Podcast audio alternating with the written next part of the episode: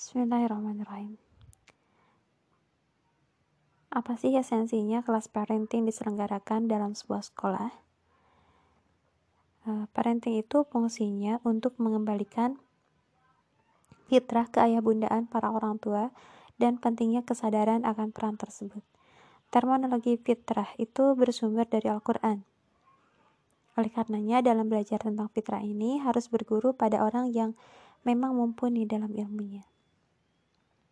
Jadi orang tua itu harus rileks dalam bersikap terhadap anak, tapi serius ketika belajar mencari ilmunya. Jadi kalau kita bisa santai sangat berhadapan dengan anak, tahu salahnya harus bagaimana, tahu setelahnya harus bagaimana, maka si anak pun akan merasa memiliki hubungan yang dekat dengan orang tua.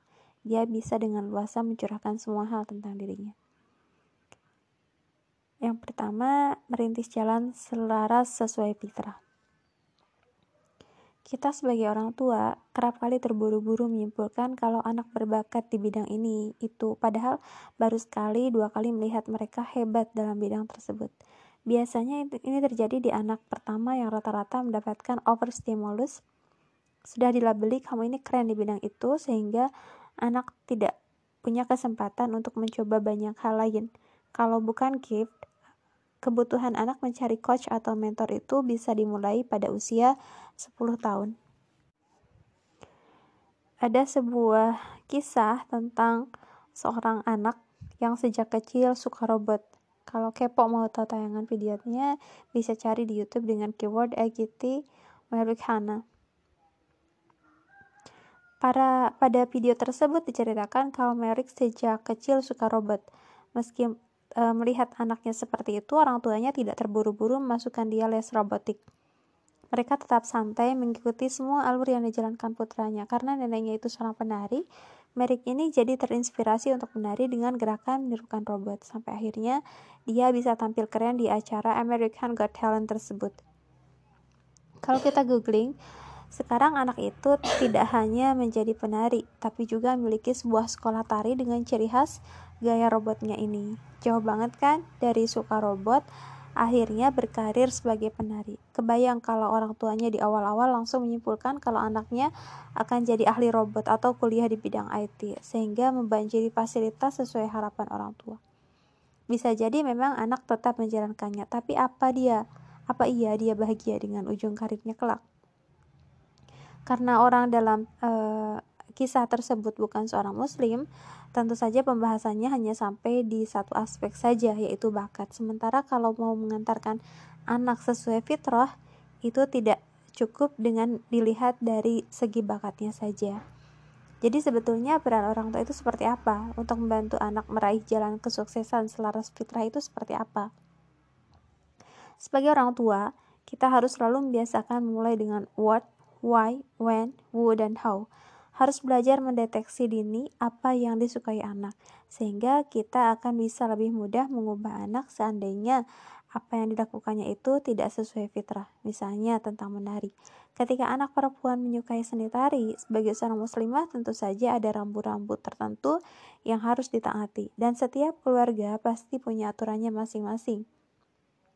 Kalau sedari kecil sudah ditanamkan kesadaran menutup aurat misalnya ketika dia tetap memilih jalan menari maka jilbab itu tidak boleh ditanggalkan. Akan berbeda ceritanya ketika anak tidak ditanamkan kesadaran tentang kewajiban menutup aurat sejak kecil.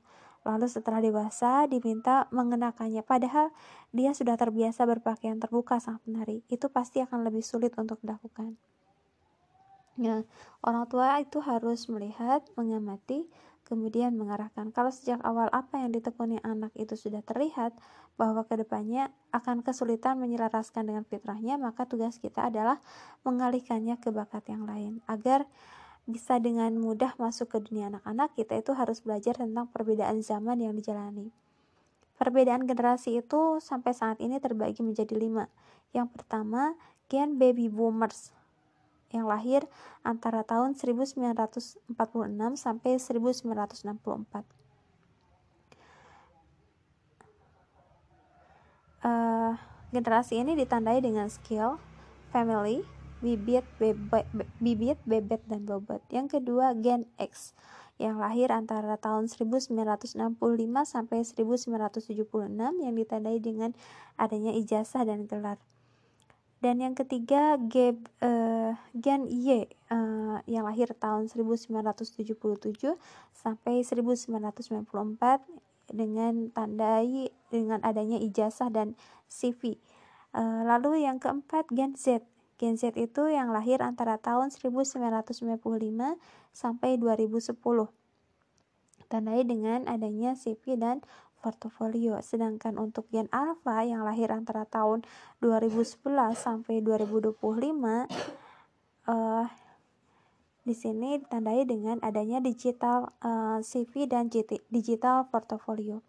Dari sini kita bisa melihat bahwa perubahan zaman itu sangat dinamis, sedangkan fitrah sifatnya itu stabil. Jadi, agar bisa hidup selaras dengan zaman, maka kita harus benar-benar belajar tentang fitrah. Untuk bisa memahami dan menyesuaikan dengan zaman anak-anak kita, maka kita yang harus turun ke dunianya. Sebagai orang tua, kita memiliki tugas dari Allah yang harus disampaikan kepada anak-anak.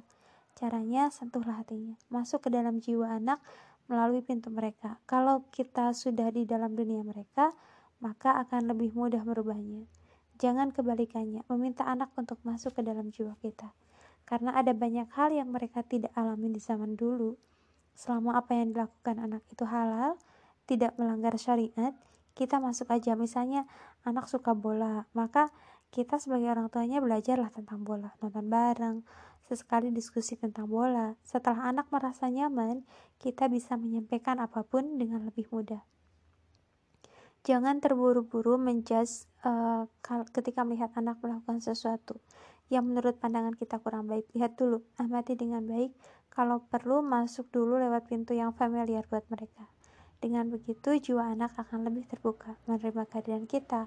Bahkan, kalau hubungannya sudah baik, anak pun bisa masuk ke pintu kita atau jiwa kita atau dunia kita.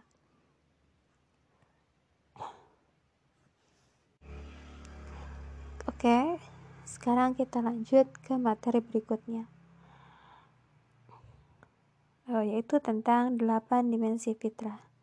Fitrah adalah sifat dasar manusia terkait dimensi kehidupan.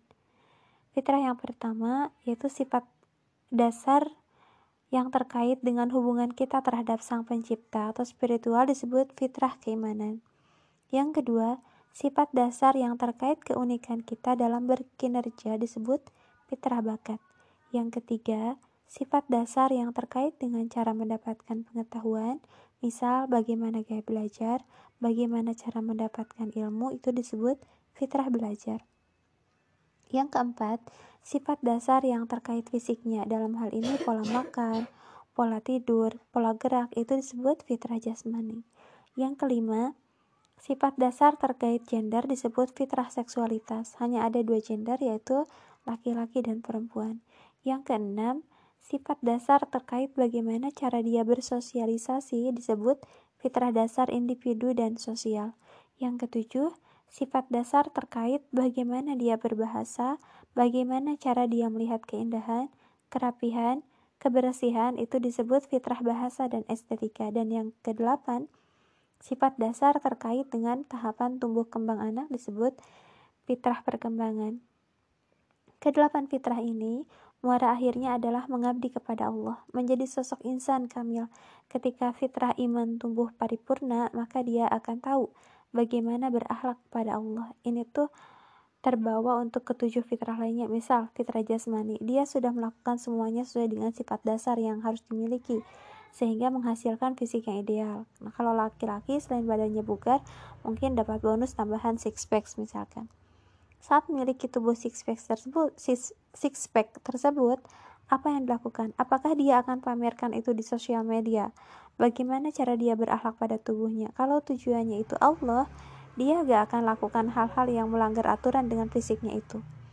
Dari kedelapan dimensi fitrah ini, tujuh yang memiliki standar tujuh yang memiliki standar sama sesuai tahap perkembangan, sementara yang setiap orang berbeda itu hanyalah fitrah bakat. Dalam Al-Quran surat Al-Isra ayat, ayat ke-84 disebutkan bahwa manusia itu berdasar berbuat berdasarkan keunikannya masing-masing. Fitrah bakat itu kaitannya dengan karir seseorang. Karir adalah aktivitas sepanjang hidup, baik dibayar ataupun tidak, yang tujuan utamanya hanya untuk Allah. Jadi kerja itu konsepnya berkarya, yaitu karya yang akan dipersembahkan kepada Allah. Salah satu cara mengetahui bakat kita adalah dengan tes talent mapping atau TM. TM berlaku hanya untuk fitrah bakat dalam kinerja. Jadi jangan dibawa dibawa-bawa ke fitrah yang lainnya. Misal, anak ini bakat learningnya hitam. Jangan dijadikan alasan untuk malas belajar. Atau misal, bakat masak ibunya item. Hitam. Terus jadi alasan di rumah gak mau masak. Atau misal, suami yang bakat kamarnya hitam. Dia jadi gak mau memimpin keluarga karena merasa tidak mampu. Bukan bukan seperti itu cara memahaminya. Hal ini harus benar-benar diluruskan agar tidak salah kaprah. Nah, mengetahui bakat kita bisa menjadi salah satu sarana mencari tahu tujuan penciptaan kita. Ini untuk apa? Setiap manusia punya misi menjadi khalifah di muka bumi dengan keunikan dan potensinya masing-masing. Kalau karir itu sesuai fitrah bakat, harusnya dilakukan sepanjang masa, dijadikan misi hidup yang tujuannya hanya untuk Allah. Karena sejatinya fitrah itu menetap dalam diri sampai kita wafat. Beberapa jalan dan cara sukses. Yang pertama, ada jalan sukses. Yang kedua, ada cara sukses. Langkah pertama itu cari dua, cari dulu jalan suksesnya yang mana. Setelah itu baru mencari bagaimana cara itu bisa diperoleh. Jalan sukses itu adalah fitrah yang Allah berikan kepada kita. Jadi akan ada empat kondisi yang mungkin terjadi. Yang pertama, jalannya salah dan caranya juga salah maka dia akan kesasar. Ini terjadi karena memang dia sama sekali tidak tahu. Yang kedua, jalannya salah, tapi caranya benar. Hasilnya tetap kesasar. Ini terjadi biasanya karena dia terlalu cepat tahu. Yang ketiga, jalannya sudah benar, tapi caranya salah. Maka dia akan tetap sampai tujuan, tapi mungkin sangat lambat. Yang keempat, keadaan paling ideal, adalah jalannya benar dan caranya pun benar maka dia akan sampai di tujuan dengan cepat. Ini karena yang dilakukan sesuai dengan yang Allah maksud. Keseimbangan dari kedelapan fitrah inilah yang akan mengantarkan anak-anak kita mencapai poin nomor 4.